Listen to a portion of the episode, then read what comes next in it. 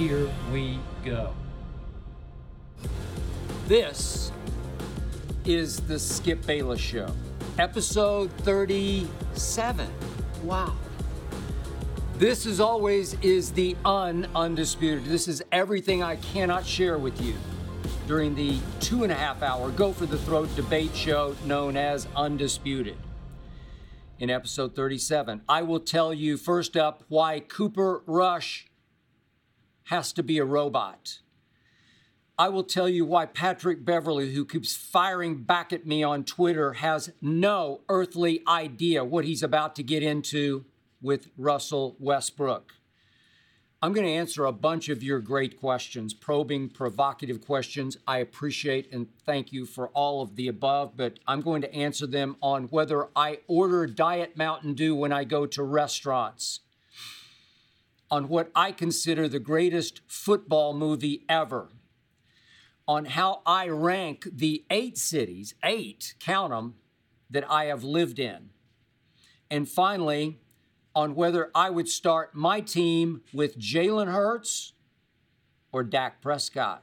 Tough question, believe it or not. But first up, as always, it is not to be skipped.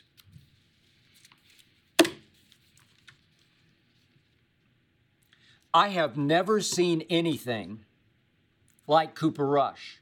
Never, ever, ever seen anything like Cooper Rush.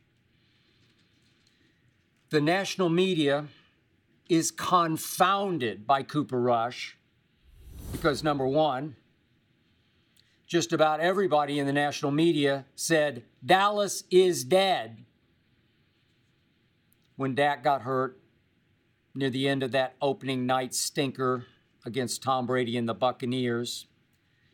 And number two, because in this internet age of splash and sizzle that we live in, of wow and pow and I G and TikTok, everything about Cooper Rush is so astonishingly, maddeningly ordinary. He cannot be doing what he keeps doing, but he is. He is the biggest story in the National Football League so far this season. Yet, the harder you look, the less you see. There's no there there when it comes to Cooper Rush. Media's tried to nickname him. I've tried. I tried Red Rocket early on, Super Duper Cooper. I've heard Rush Hour. No nickname sticks because there's nothing to stick to. Cooper Rush has little to no personality. He has no edge. He wears no emotions on his sleeves. There's no Tom Brady, let's go! There's no fist throwing. There, there's really not much at all there. There's no heartwarming backstory. There's no mission to get even, prove everybody wrong. You hear none of the above. Rush Hour just doesn't work because the last thing Cooper Rush is, is in a rush.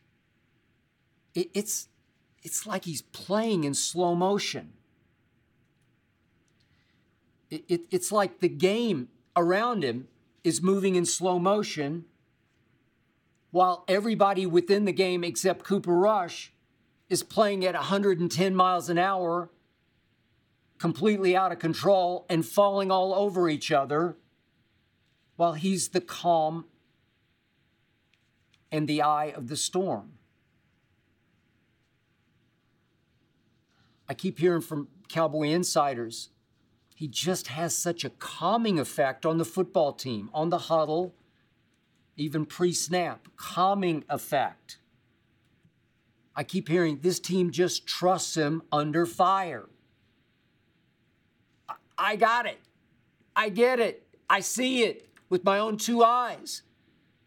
Yet my debate partner on Undisputed, Shannon Sharpe, Hall of Famer, tight end, keeps predicting that Cooper Rush will soon be exposed as an undrafted fraud out of Central Michigan.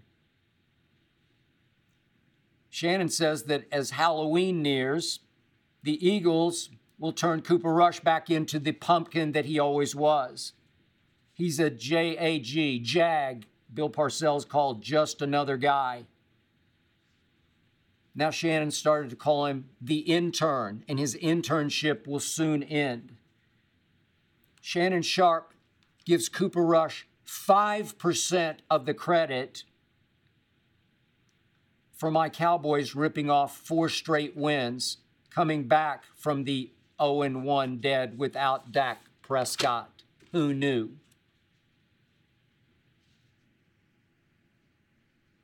That intern, Cooper Rush, has made Shannon Sharpe look silly for four straight games. Shannon and a whole lot of other people in the national media, as they had to watch Cooper Rush and the Cowboys fall completely down to twenty-seventh after that opening night debacle, twenty-seventh in the power rankings, and now they have skyrocketed to fifth. And Shannon keeps saying, it's all defense. It's all Micah Parsons, my man, eleven from heaven. Yep, I said before the season started, my team will go as far as Micah and the Marauders carry my team. But you still have to have a quarterback. Cooper Rush is fifth in the league in Q B R. That's impossibly great. He has been impossibly great for all five of his starts because he's five and oh as a starting quarterback in the National Football League. five and oh? But sure, Shannon could be right. Maybe, maybe this is the night, Sunday night, that Cooper Rush does get exposed by the five and oh big green machine, the Philadelphia Eagles. It's also possible that Dak Prescott finally convinces Jerry Jones by Sunday he's one thousand percent healthy. His thumb is completely healed. He can grip it. He can rip it. He can fire that football one thousand percent. And maybe Jerry Jones finally gives in and says, okay, I'm paying you one hundred million dollars guaranteed. Go on back out there and earn it, young man. Maybe that happens by Sunday night. But to me, silly me, just me, throwing Dak Prescott right back into that Philly fire after he missed five weeks would not be fair. It would be cruel. It would be insane. Cooper Rush has set the bar too high. The Eagles have set the bar too high. I mean, my God, Cooper Rush, th- think about this. He's beaten last year's two Super Bowl opponents, the Bengals and the Rams, and he won at the Giants, who are now four and one. I mean, to me, that's that's pretty great. And to me, Cooper Rush has earned the right to undergo one more reality check, this time at Philly, ultimate reality check.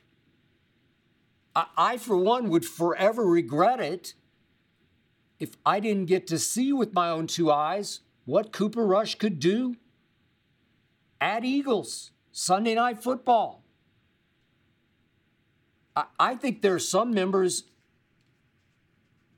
of my Dallas Cowboys sitting quietly in the locker room, swallowing these thoughts and words, who would regret it if Cooper Rush didn't get the opportunity he's earned to see what would happen if you throw him into the Philly fire. I- I've seen what happened on Sunday Night Football a year ago. It was Halloween night at Minnesota. Man, he looked pretty great. He threw for three hundred twenty-five yards. fifty-one seconds left, he threw a touchdown pass to Amari Cooper, no longer a Cowboy, but threw a touchdown pass to Amari to beat the Vikings twenty to sixteen. I saw it with my own two eyes. I saw him on Monday Night Football overcome a big Saquon break-loose touchdown with back-to-back drives to put the Cowboys back ahead, drives combined on which He completed twelve of thirteen passes. Passes. He actually threw passes and completed twelve of thirteen for one hundred twenty-nine yards on back-to-back touchdown drives to pull them up out of a thirteen to six hole and give them a touchdown lead at Giants, Monday Night Football. You know, obviously, just trying to have some heart about this, that the obvious, easy way to ease Dak back into the fray would be see what happens Sunday night.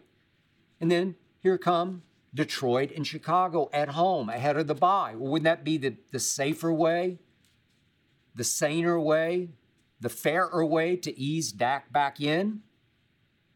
Sure it would. But this begs the question, what if?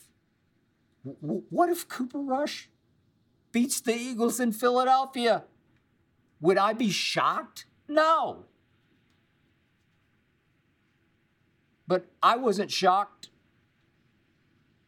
when Cooper Rush stepped right in and beat Joe Burrow and the defending A F C champ Bengals in his first start this year. I, I saw what he had done at Minnesota, and then I saw what he did against Joe Burrow, and then I saw what he did at the Giants. And I'm still trying to wrap my head around this, but in Cooper Rush's first four starts in the National Football League, first four, he did something no quarterback in the history of the league has ever accomplished. Four straight starts to start his career with passer ratings of ninety plus. Nobody ever, ever has done that. So how can an intern, a jag, a fraud, make history? It's impossible. How can he make so many clutch throws? It's impossible. So last night it hit me. You know how Jerry Jones always says, you wouldn't believe the size of the check I would write to win another Super Bowl. There is this thing called the salary cap, but what if you operated outside of the salary cap? What if Jerry Jones paid some highest tech company, some way off radar company operating on the dark web, some billion shades of gray area company? What if Jerry Jones paid them several billion dollars to invent a robotic quarterback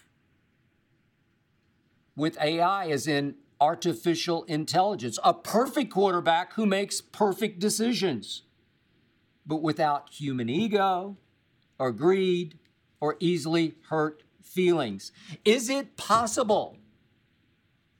Cooper Rush, whose play has been so unreal, simply is not a real human being? That's all I got. I'm left with that, and I'm starting to believe it, because I do not believe Jerry Jones loves Dak Prescott as a player or a person. I'm going to remind you quickly that game one, twenty nineteen, they beat the Giants at Jerry World. Jerry told the gathered media post-game press conference that he always gives, only owner who's ever done that. He said that a new deal with Dak Prescott that night was imminent, which I translated to mean they had agreed on the big things, see money, and just needed to hammer out a few of the little things. But after Dak had three big games against three bad teams to open the twenty nineteen season, Dak and his new agent jerked the contractual rug right out from under a giddy Jerry Jones. I'm pretty sure they went back on the verbal deal they had made with Jerry Jones. And reportedly, Jerry Jones was furious about this, and trust me, I know Jerry Jones. Spent hundreds of hours around Jerry Jones in researching the three books that I wrote about the Dallas Cowboys. You crossed Jerry Jones in a negotiation, or double-crossed him in said negotiation, he will never, ever quite get over it. He might say he forgives, but he will not forget. And when Jerry finally got backed into a corner and he finally threw up his hands, if not just threw up, period, because he didn't have a better option than Dak Prescott, he paid Dak. Paid him big time, paid him top of the quarterback market money. And then he sat right there the next day at the press conference, and he told Dak Prescott to his face, I overpaid you. And he did. Has Dak made Jerry eat those words? Has he become far more valuable than the contract that he signed? Unfortunately, you know and I know, no.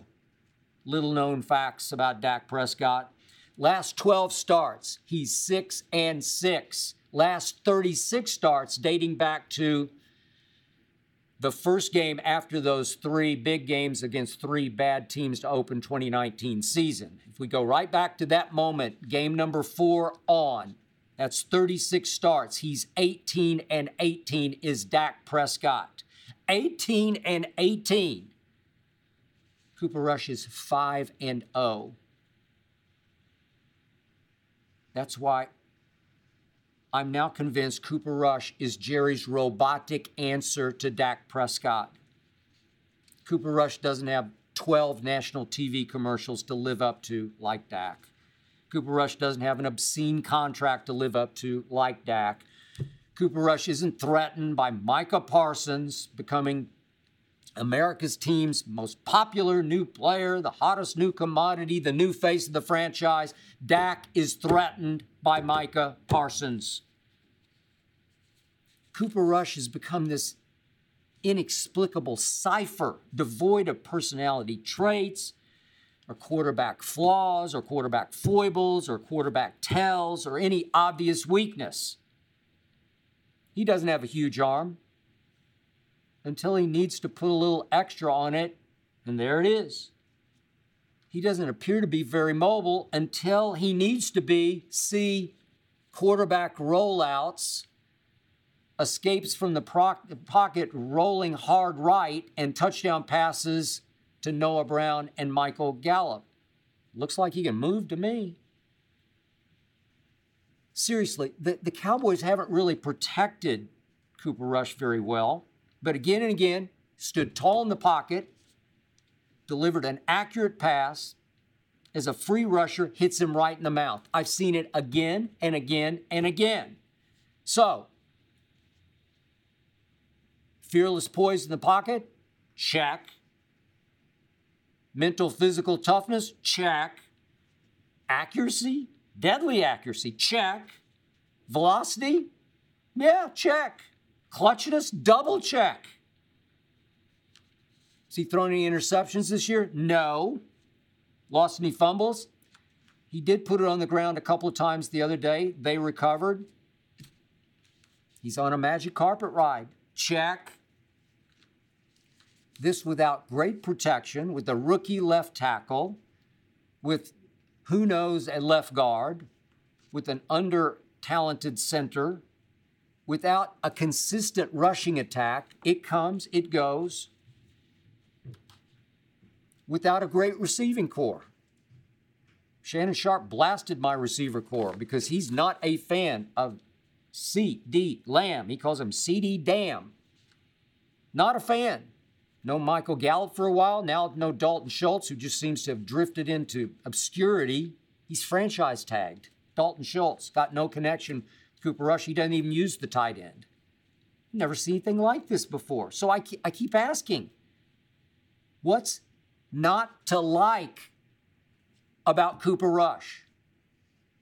And, and Shannon Sharpe has no answer. He changes the subject live on Undisputed. Just watch.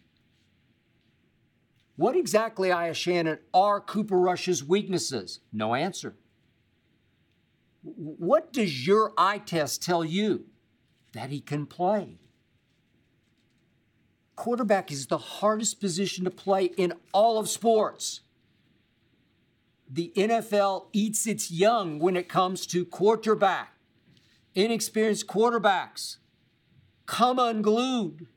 They unravel. They go haywire. They take physical and psychological beatings before they finally learn to sink or swim. Which is it? It takes a while. Peyton Manning led the league in interceptions his first year. It happens because it's hard.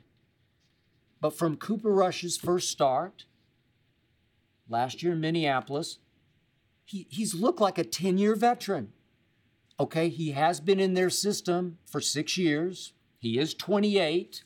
He has played a whole lot of preseason football, actually the second most over his time in the league. But real live game experience? No. Not until Minnesota last Halloween. And he still hasn't turned back into a pumpkin. This cannot be happening to a human being. Cooper Rush has to have been created in a laboratory. Jerry Jones has finally beaten the system by having the perfect quarterback designed and built. What are Cooper Rush's initials? C R. Championship Robot. Cooper Rush doesn't care how many passes he throws. Dak sure does. Cooper Rush has no reputation to uphold. Dak sure does. Have you ever seen Cooper Rush check out of a run play to throw the football? I have not, not a single time. I've seen him constantly kill, kill, kill, check out of a pass play to a run play, but never the other way around.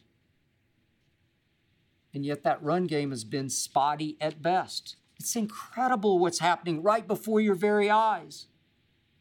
All Cooper Rush cares about is doing exactly what's necessary on offense to win the football game. No more, no less.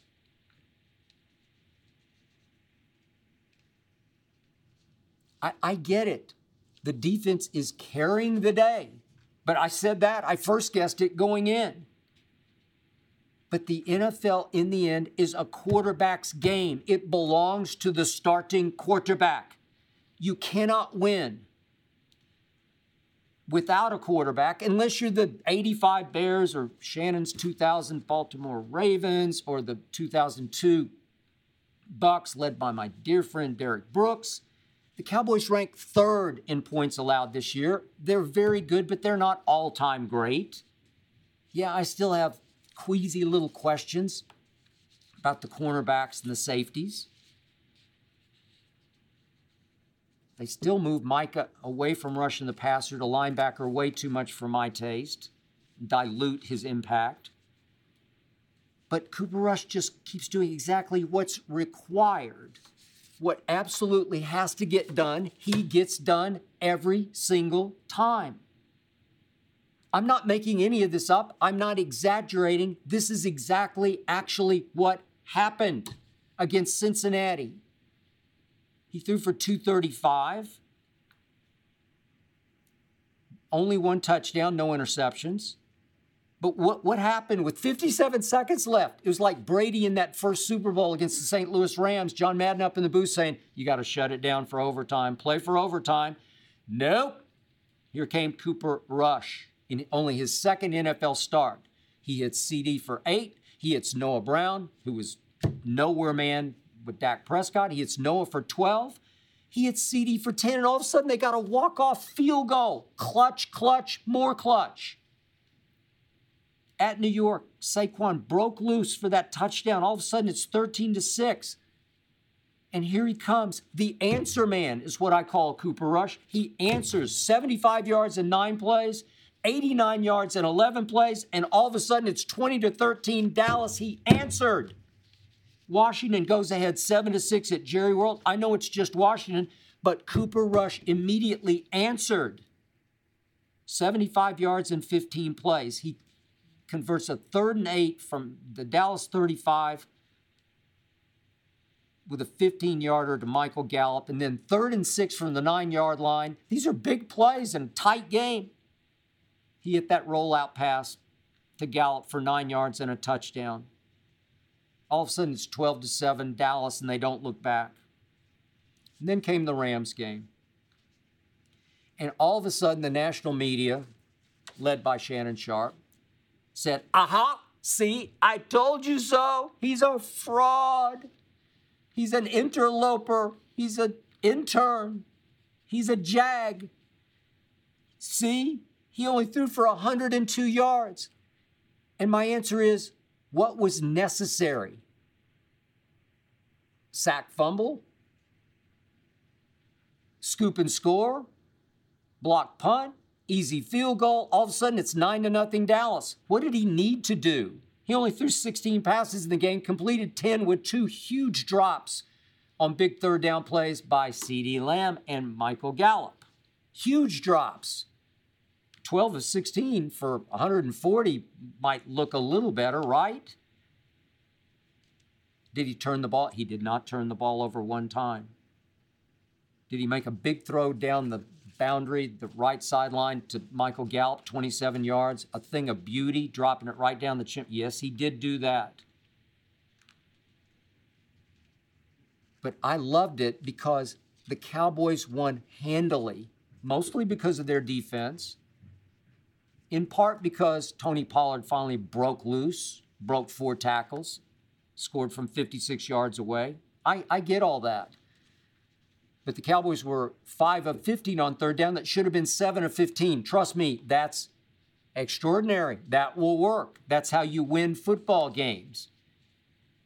Yet this, for me, was another camouflage game because all of a sudden the national media said, ha, we got you. He's done. He's exposed. The national media is now once again sleeping on Cooper Rush as if they're sleeping in one of Dak Prescott's sleep number beds. I love this. Never seen anything like this. As a lifelong diehard Cowboy fan, Dak Prescott has worn me out. I have tried so hard to love him, and he will not let me. He has blindsided me with mediocrity. He has left me dazed and confused so many times. Do you remember Dak on opening night? fourteen of twenty-nine for one thirty-four, a Q B R of nineteen point five, that scale of zero to one hundred. That's pathetic. He scored three points and lost nineteen to three before he went out late with the busted thumb. Look, this is all I know for sure. Cooper Rush obviously, clearly, blatantly gives my Dallas Cowboys a better chance to win at Philadelphia than Dak Prescott could or will. Something very weird is going on here, some kind of mystical mojo. I, I do believe that Cooper Rush has A I as in artificial intelligence. Cooper Rush might just be the best A I in Philly since A I is in Allen Iverson. But please, please, please don't tell anybody I told you any of this. Please don't breathe a single word of what I just told you. Let them sleep in their sleep number beds. It's Cooper. Hush, hush. Hush about Rush. We're driven by the search for better, but when it comes to hiring, the best way to search for a candidate isn't to search at all. Don't search, match with Indeed. If you need to hire, you need Indeed. Indeed is your matching and hiring platform with over three hundred fifty million global monthly visitors, according to Indeed data, and a matching engine that helps you find quality candidates fast. Ditch the busy work. Use Indeed for scheduling, screening, and messaging so you can connect with candidates faster. And Indeed doesn't just help you hire faster. ninety-three percent of employers agree Indeed delivers the highest quality matches compared to other job sites, according to a recent Indeed survey. Join more than three point five million million businesses worldwide that use Indeed to hire great talent fast. And listeners of this show will get a seventy-five dollars sponsored job credit to get your jobs more visibility at Indeed.com slash Bayless. Just go to Indeed.com slash Bayless right now and support our show by saying you heard about Indeed on this podcast. Indeed.com slash Bayless. Terms and conditions apply. Need to hire? You need Indeed. Time for a question from you, from Darius, from L A. Do you order Diet Mountain Dew when you go to restaurants? Funny question, Darius, but no, I do not. Even though I do call Dew, my di- Diet Dew, the breakfast of champions, the nectar of the gods, I limit myself to just one Dew per day, just for the caffeine jolt. And frankly, just because I'm sorry, forgive me, sue me, I love the taste of Diet Dew. It's my one vice. Do I think it's great for me? Obviously not. Would I recommend you drink ten a day? No, I would not. But as my wife Ernestine always says to me and about me, I am a creature of habit. Every morning at four fifteen, I'm sitting in my dressing room right here on the Fox lot, on the phone with our Undisputed producer, Tyler Korn, putting the show together. At precisely four fifteen, I open up a lean body protein shake with forty grams of protein. I, I used to do Metrex R T D fifty-ones, as I've said before, but they're getting harder and harder to find, and I don't know why. So it's lean body, forty grams, and I do eat one cinnamon raisin or blueberry bagel. Remember, I, I just ran for an hour on the treadmill. I need some carbs, and I love bagels. Just one a day. About four thirty a.m., when I finish my shake and my bagel, I unscrew the top of one twenty-ounce bottle of Diet Dew. No cans for me. Doesn't have the same taste. And when I finish, I am rocket fueled for Undisputed.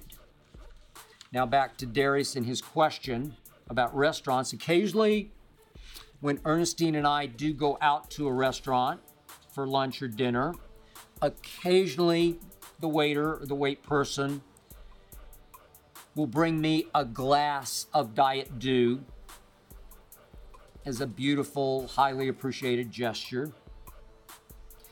Yet, I do with that glass of dew what Ernestine and I do when we're honored with a, a dessert on the house. I just take one sip of it as I take one bite of dessert because we do not eat dessert. Just one sip and one bite and just one dew per day. Quick question, Ubaldo from Oakland asks, has your Super Bowl prediction changed after the first five weeks of the season? Nope. Tampa Bay over Cincinnati. It's a long season. They call me Never Flip Skip for a reason. I will hang tough. And another question from the audience, from Jackson, from Dallas, Texas. What is the greatest football movie of all time? That's a great question. But Jackson, you're you're probably asking the wrong guy, the worst guy you could ask this question to. I, I generally just don't love sports movies because they get so maudlin, so sappy, so predictable, so fairy tale-ish, so cartoonish. I'm sorry, but I prefer the real life sports drama I get to watch unfold live on my T V on a nightly basis. I don't need sports movies, especially football movies, because I love me some National Football League. It routinely provides me the realest real thing.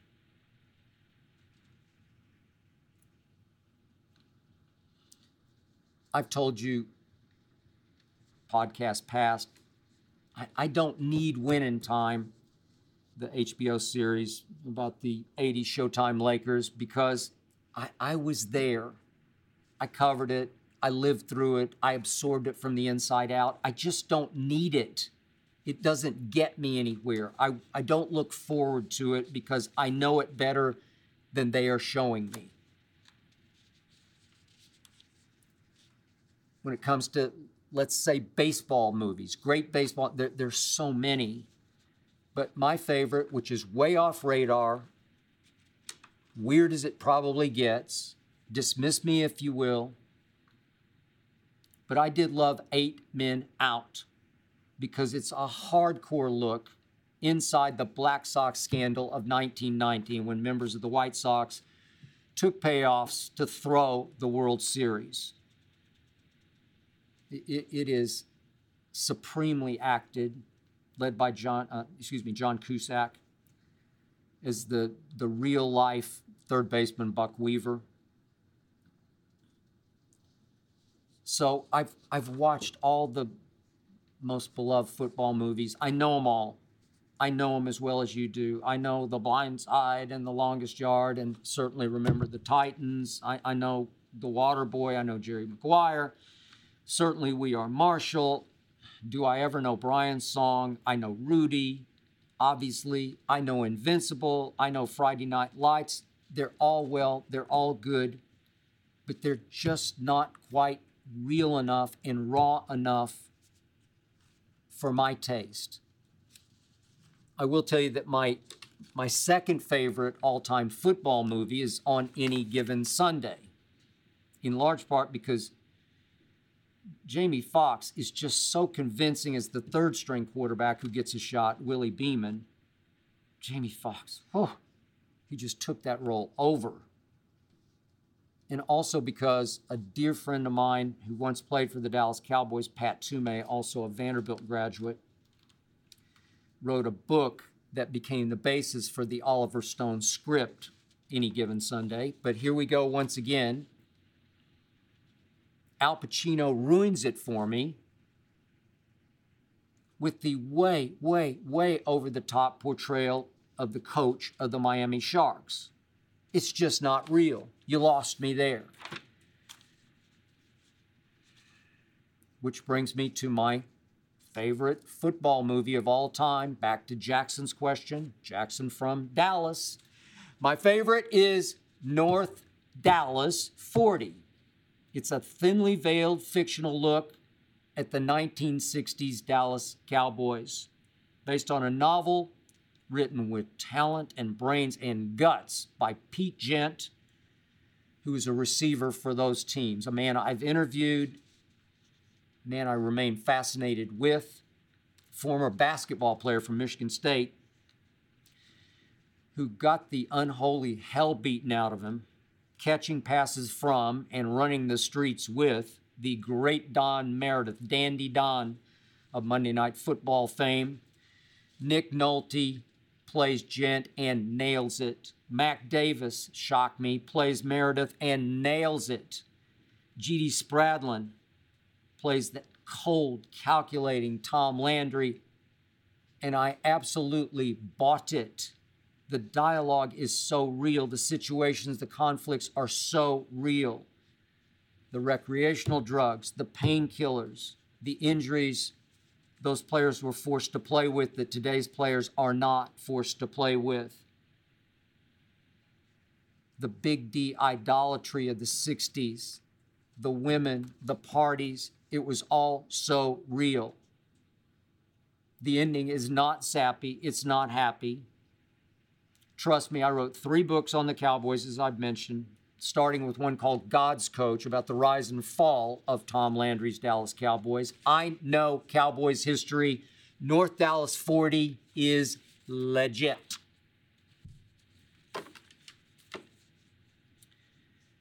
So speaking of Dallas, it just occurred to me on the fly that after I scripted out an answer to the next question, I actually left Dallas off the list. So I'm going to have to, on the fly, put Dallas back on the list to answer Jordy's question, Jordy from Columbus, Ohio. I like Columbus, Ohio. I've been there several times. Can you power rank all the cities you've lived in? It's a good question.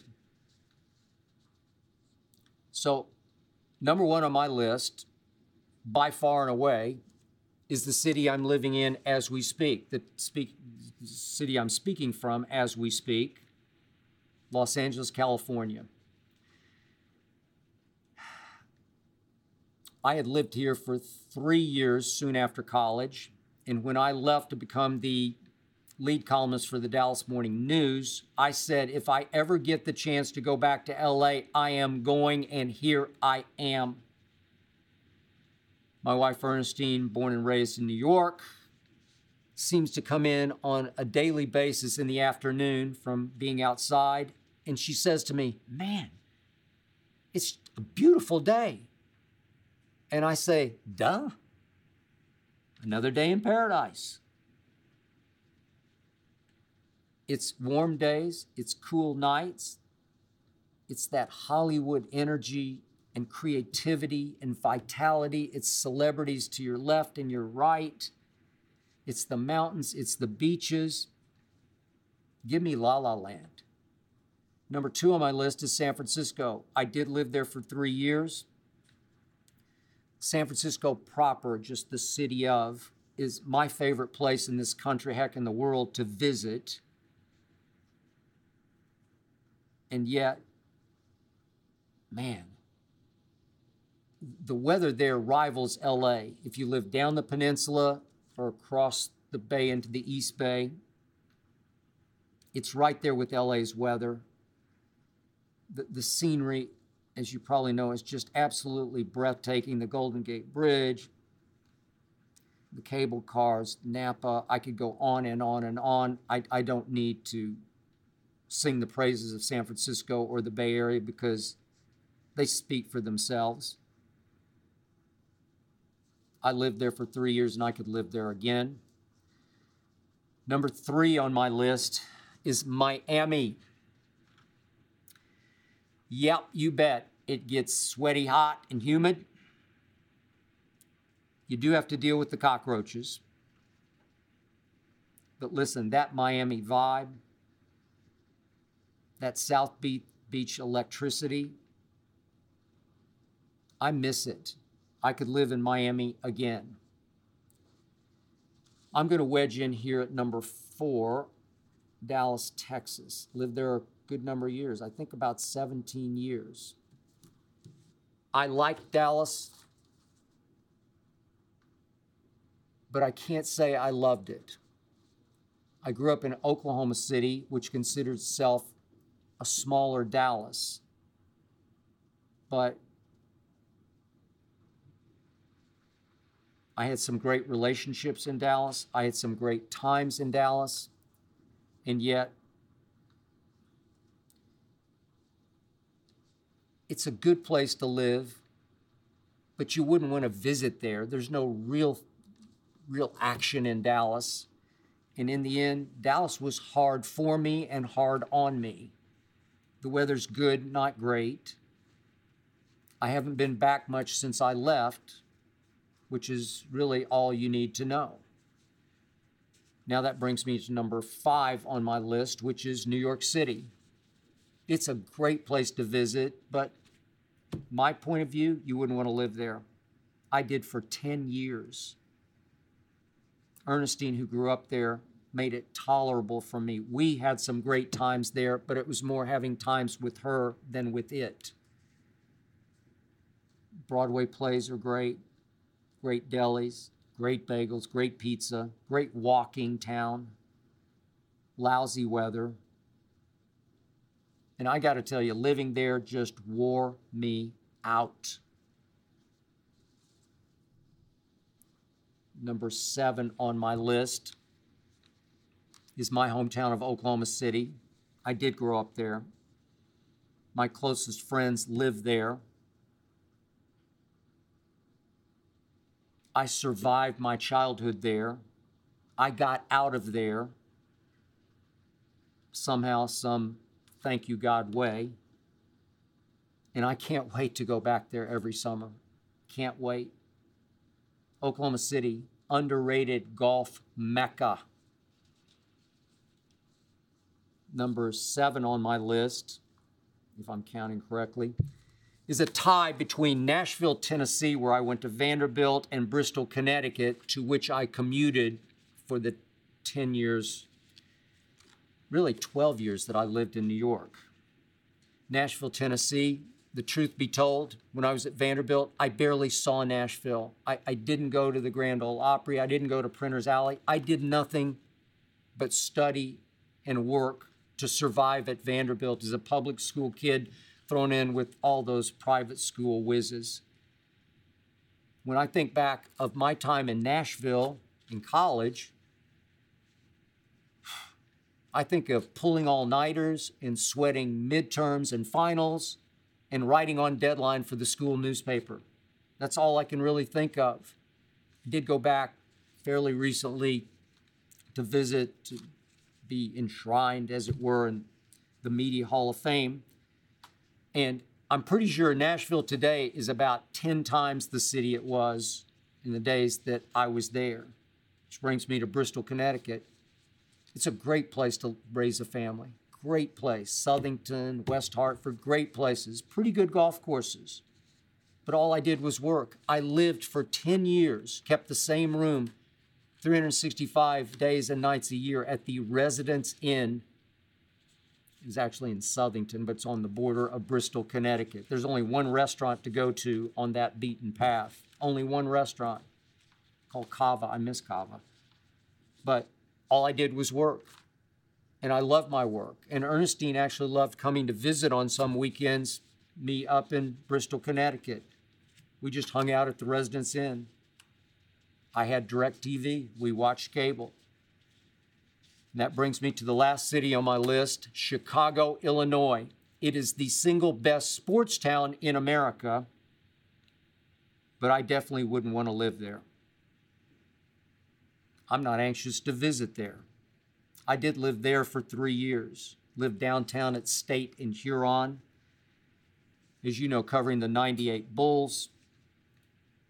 Highlight of my career, getting to know Michael Jordan. Highlight, covering Sammy Sosa versus Mark McGuire in the great home run race, summer of ninety-eight, was top five highlight of my career. But it just gets too cold and windy in Chicago. And the summer lasts, uh, what, maybe a couple of weeks in Chicago? And the traffic is the worst in the country in Chicago. If you grew up in Chicago, it, it's virtually impossible to ever leave permanently Chicago. Everybody wants to go back who's from there. But if you didn't grow up in Chicago, it is not hard at all to leave Chicago. And I did.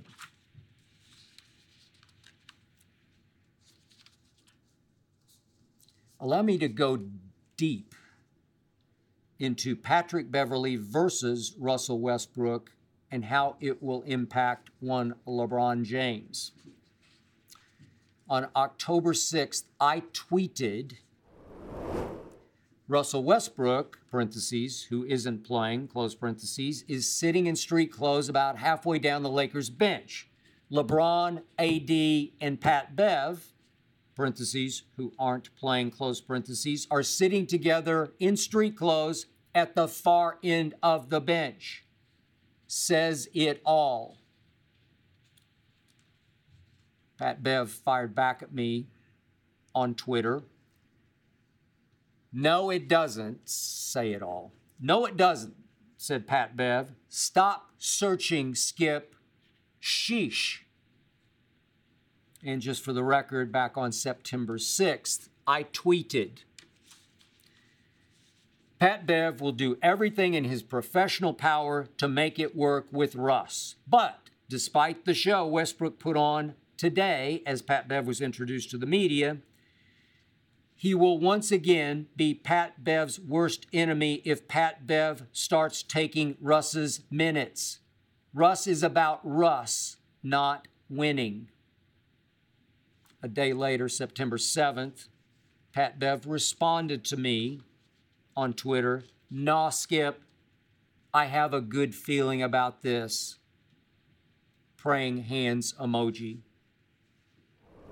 You're going to need a lot of prayer here, Pat Bev.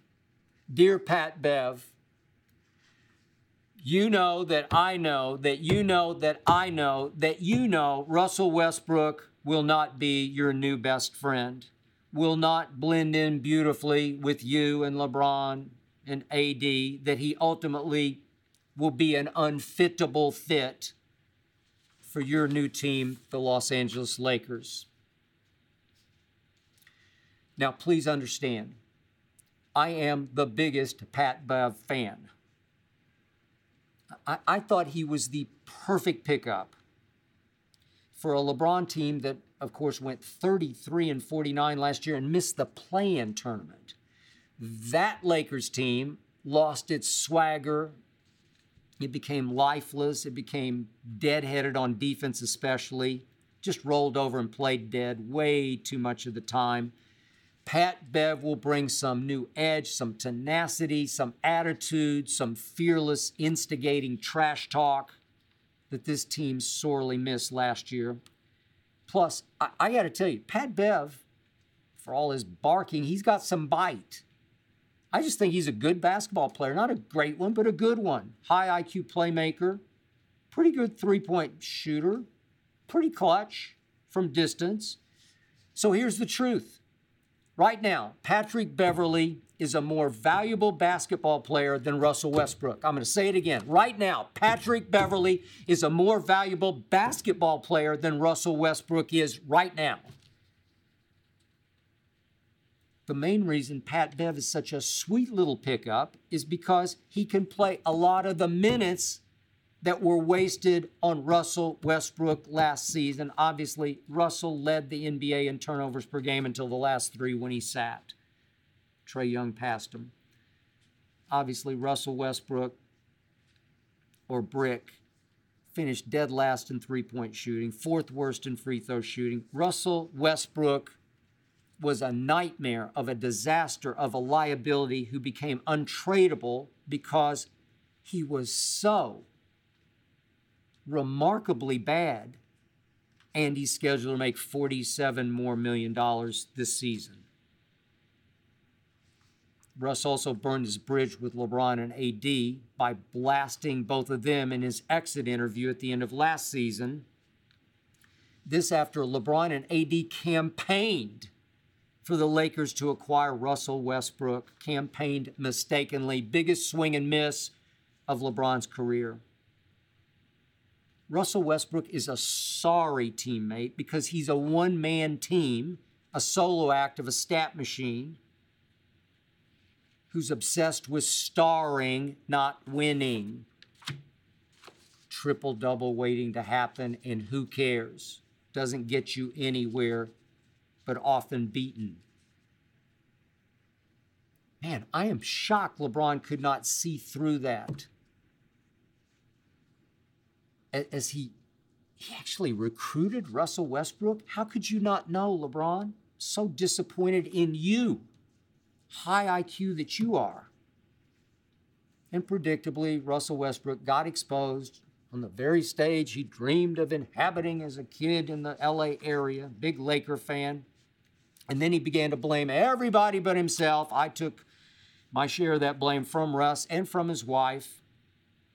Pat Bev has no real idea what's about to hit him right between the eyes, what he's about to be right in the middle of. Hell hath no fury like a West brick exposed.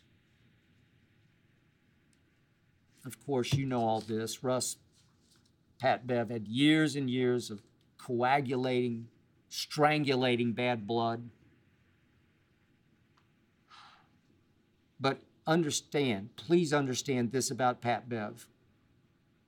All of his taunting and irritating and instigating and tormenting, they're all part of his professional repertoire, part of his toolbox. It is not personal with Pat. It's just a big part of, of how Pat Bev made it out of the west side of Chicago and made it through pro leagues in Ukraine and Russia and Greece made it two, and then made a name for himself in the National Basketball Association.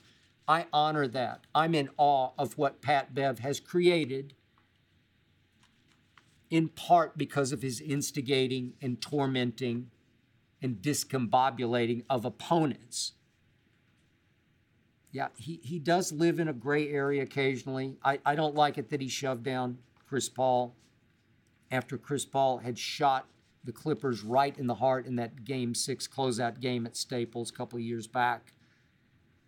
And Pat Bev did try to snake the ball from Westbrook as he had it under his arm, trying to call timeout. Unwritten rule, leave him alone, leave it be. And that contact tore cartilage in Russ's knee, cost him the rest of those playoffs, required two surgeries because the tear was so deep and so bad. And who knows, maybe it took a year or two off the end of Russ's career. Russ will never, ever get over that, and I cannot blame him. So the bad blood, it's obviously boiled over repeatedly between these two, only because Pat Bev has instigated, he has antagonized and tried to distract Russ, get him off his game. And I think he's been successful on many occasions. That's what he does. That's who he is. Then suddenly, impossibly, those two wind up teammates on the Los Angeles Lakers, only in Hollywood. And of course, Pat Bev, ever the consummate pro, immediately declared Russ has become his best new friend on the team. They work out together.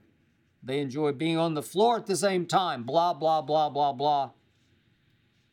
Tries to sell Patrick Beverley. I, I sincerely believe that Pat Bev believes that he is bonding with Russ, because Pat Bev is all about doing whatever it takes for the team to win. He is the opposite of Draymond Green, for whom I have little to no respect.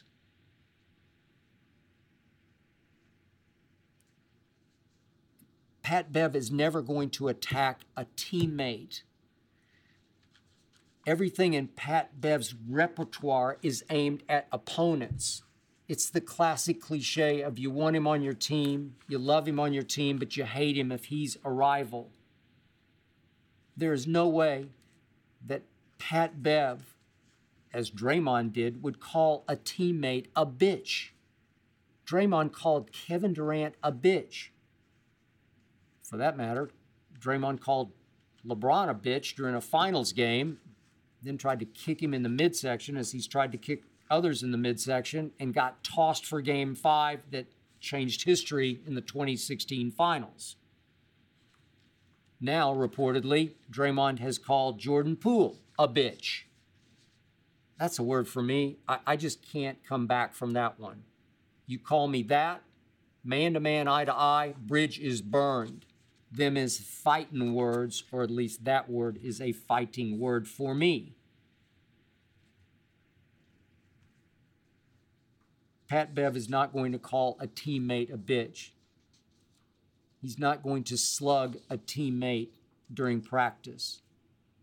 He's only going to try to irritate and distract opponents. But he's firing back at me on Twitter because he genuinely wants this to work with Russ, and it will not. Remember what happened at Summer League, that game in Las Vegas? Russ shows up, sits on the bench in street clothes, is coaching all the young players on the floor and during timeout huddles, and there LeBron shows up down at the end of the floor and is holding court, the king in his court. I think it's up to Russ to mosey down, pay his respects, just say hi to Bron. Nope, nothing. Cold-blooded. Russ wants no part of LeBron. Then the other night, as I tweeted, the new big three, LeBron, A D, Russ, I'm sorry, LeBron, A D, and, and Pat Bev sitting street clothes at the end of the bench. Russ is sitting in the middle of the bench. And really, that's how it should look, because I think Pat Bev is the newest member of the new Big Three. Pat Bev belonged with LeBron and A D at the end of the bench. Russ is at quiet war with this team. Russ has ostracized himself from this team. Russ does not want to sit with LeBron or A D. I advocated through the whole offseason, just pay him and send him home, addition by subtraction. Jeannie Buss is not going to do that. She's not going to swallow her pride and swallow forty-seven million dollars. Her father would not have done that, and she won't either. So the whole goal of the offseason to me became reducing Russ's minutes and his negative impact on the team. So they added Patrick Beverley, great. Dennis Schroeder, great. Kendrick Nunn is finally healthy, great. Austin Reeves, high I Q, higher and higher minutes. I think LeBron loves playing with him and around him and off him. Okay. Reduce Russ's minutes. As the season wears on, Russ isn't going to be wearing street clothes on the bench. He's going to be wearing his uniform on the bench as he sits and watches the team play. Pat Bev will be playing more and more of Russ's minutes, deeper and deeper into games. No, or nah, Pat. Ain't gonna work. Pretty soon, Pat, you're going to have to use one new word as a response to your disintegrating relationship with Russell Westbrook. And that word is sheesh. Last question. Marlon from Tampa, Florida asks, would you rather start your franchise with Jalen Hurts or Dak Prescott at quarterback? Man, got to think about that. Right now, I would lean slightly, but only slightly, to Dak, just because Dak is still a little better thrower of the football than Jalen is, though Jalen has improved markedly and dramatically. But I got to tell you, Jalen Hurts has stronger intangibles than Dak. Better leader, gamer, baller, playmaker, heartbeat of those Eagles. In ways, Dak has never been the heartbeat of my Cowboys. I will not be surprised if Jalen Hurts eventually surpasses Dak in overall value. Incredibly,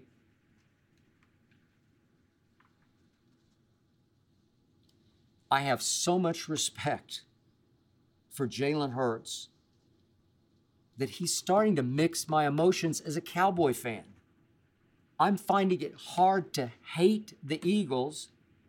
I grew up hating the Eagles in their Santa Claus booing, Santa Claus pelting fans. I despise everything about that franchise and have for many, many years. I didn't hate Washington when I was growing up. I didn't hate the Giants within the N F C East. I respected the Giants as a cornerstone franchise in the N F L. I just hated the Eagles. And it all started when my mom and dad, for some reason, attended an Eagles preseason game that was played. I grew up in Oklahoma City, but it was played at the University of Oklahoma, Owen Field. I was seven years old. My mom was so proud of herself. She brought me back this cheap Eagles pennant, a pennant. She tacked it up on my wall because she was so proud of it. And I despised it, but I was, I didn't want to shame her by ripping it off the wall, but I could barely stomach looking at it. What an ugly, pukey shade of green that was. But this Sunday night, Jalen Hurts will be wearing Eagles green. Man, you are so lucky to have Jalen Hurts, you sorry Eagles fans. That is it for episode thirty-seven. Thank you for listening and or watching. Thanks to Jonathan Berger and his all-pro team for making this show go. Thanks to Tyler Korn for producing. Please remember, Undisputed, every weekday, nine thirty to noon Eastern, the Skip Bayless Show, every week.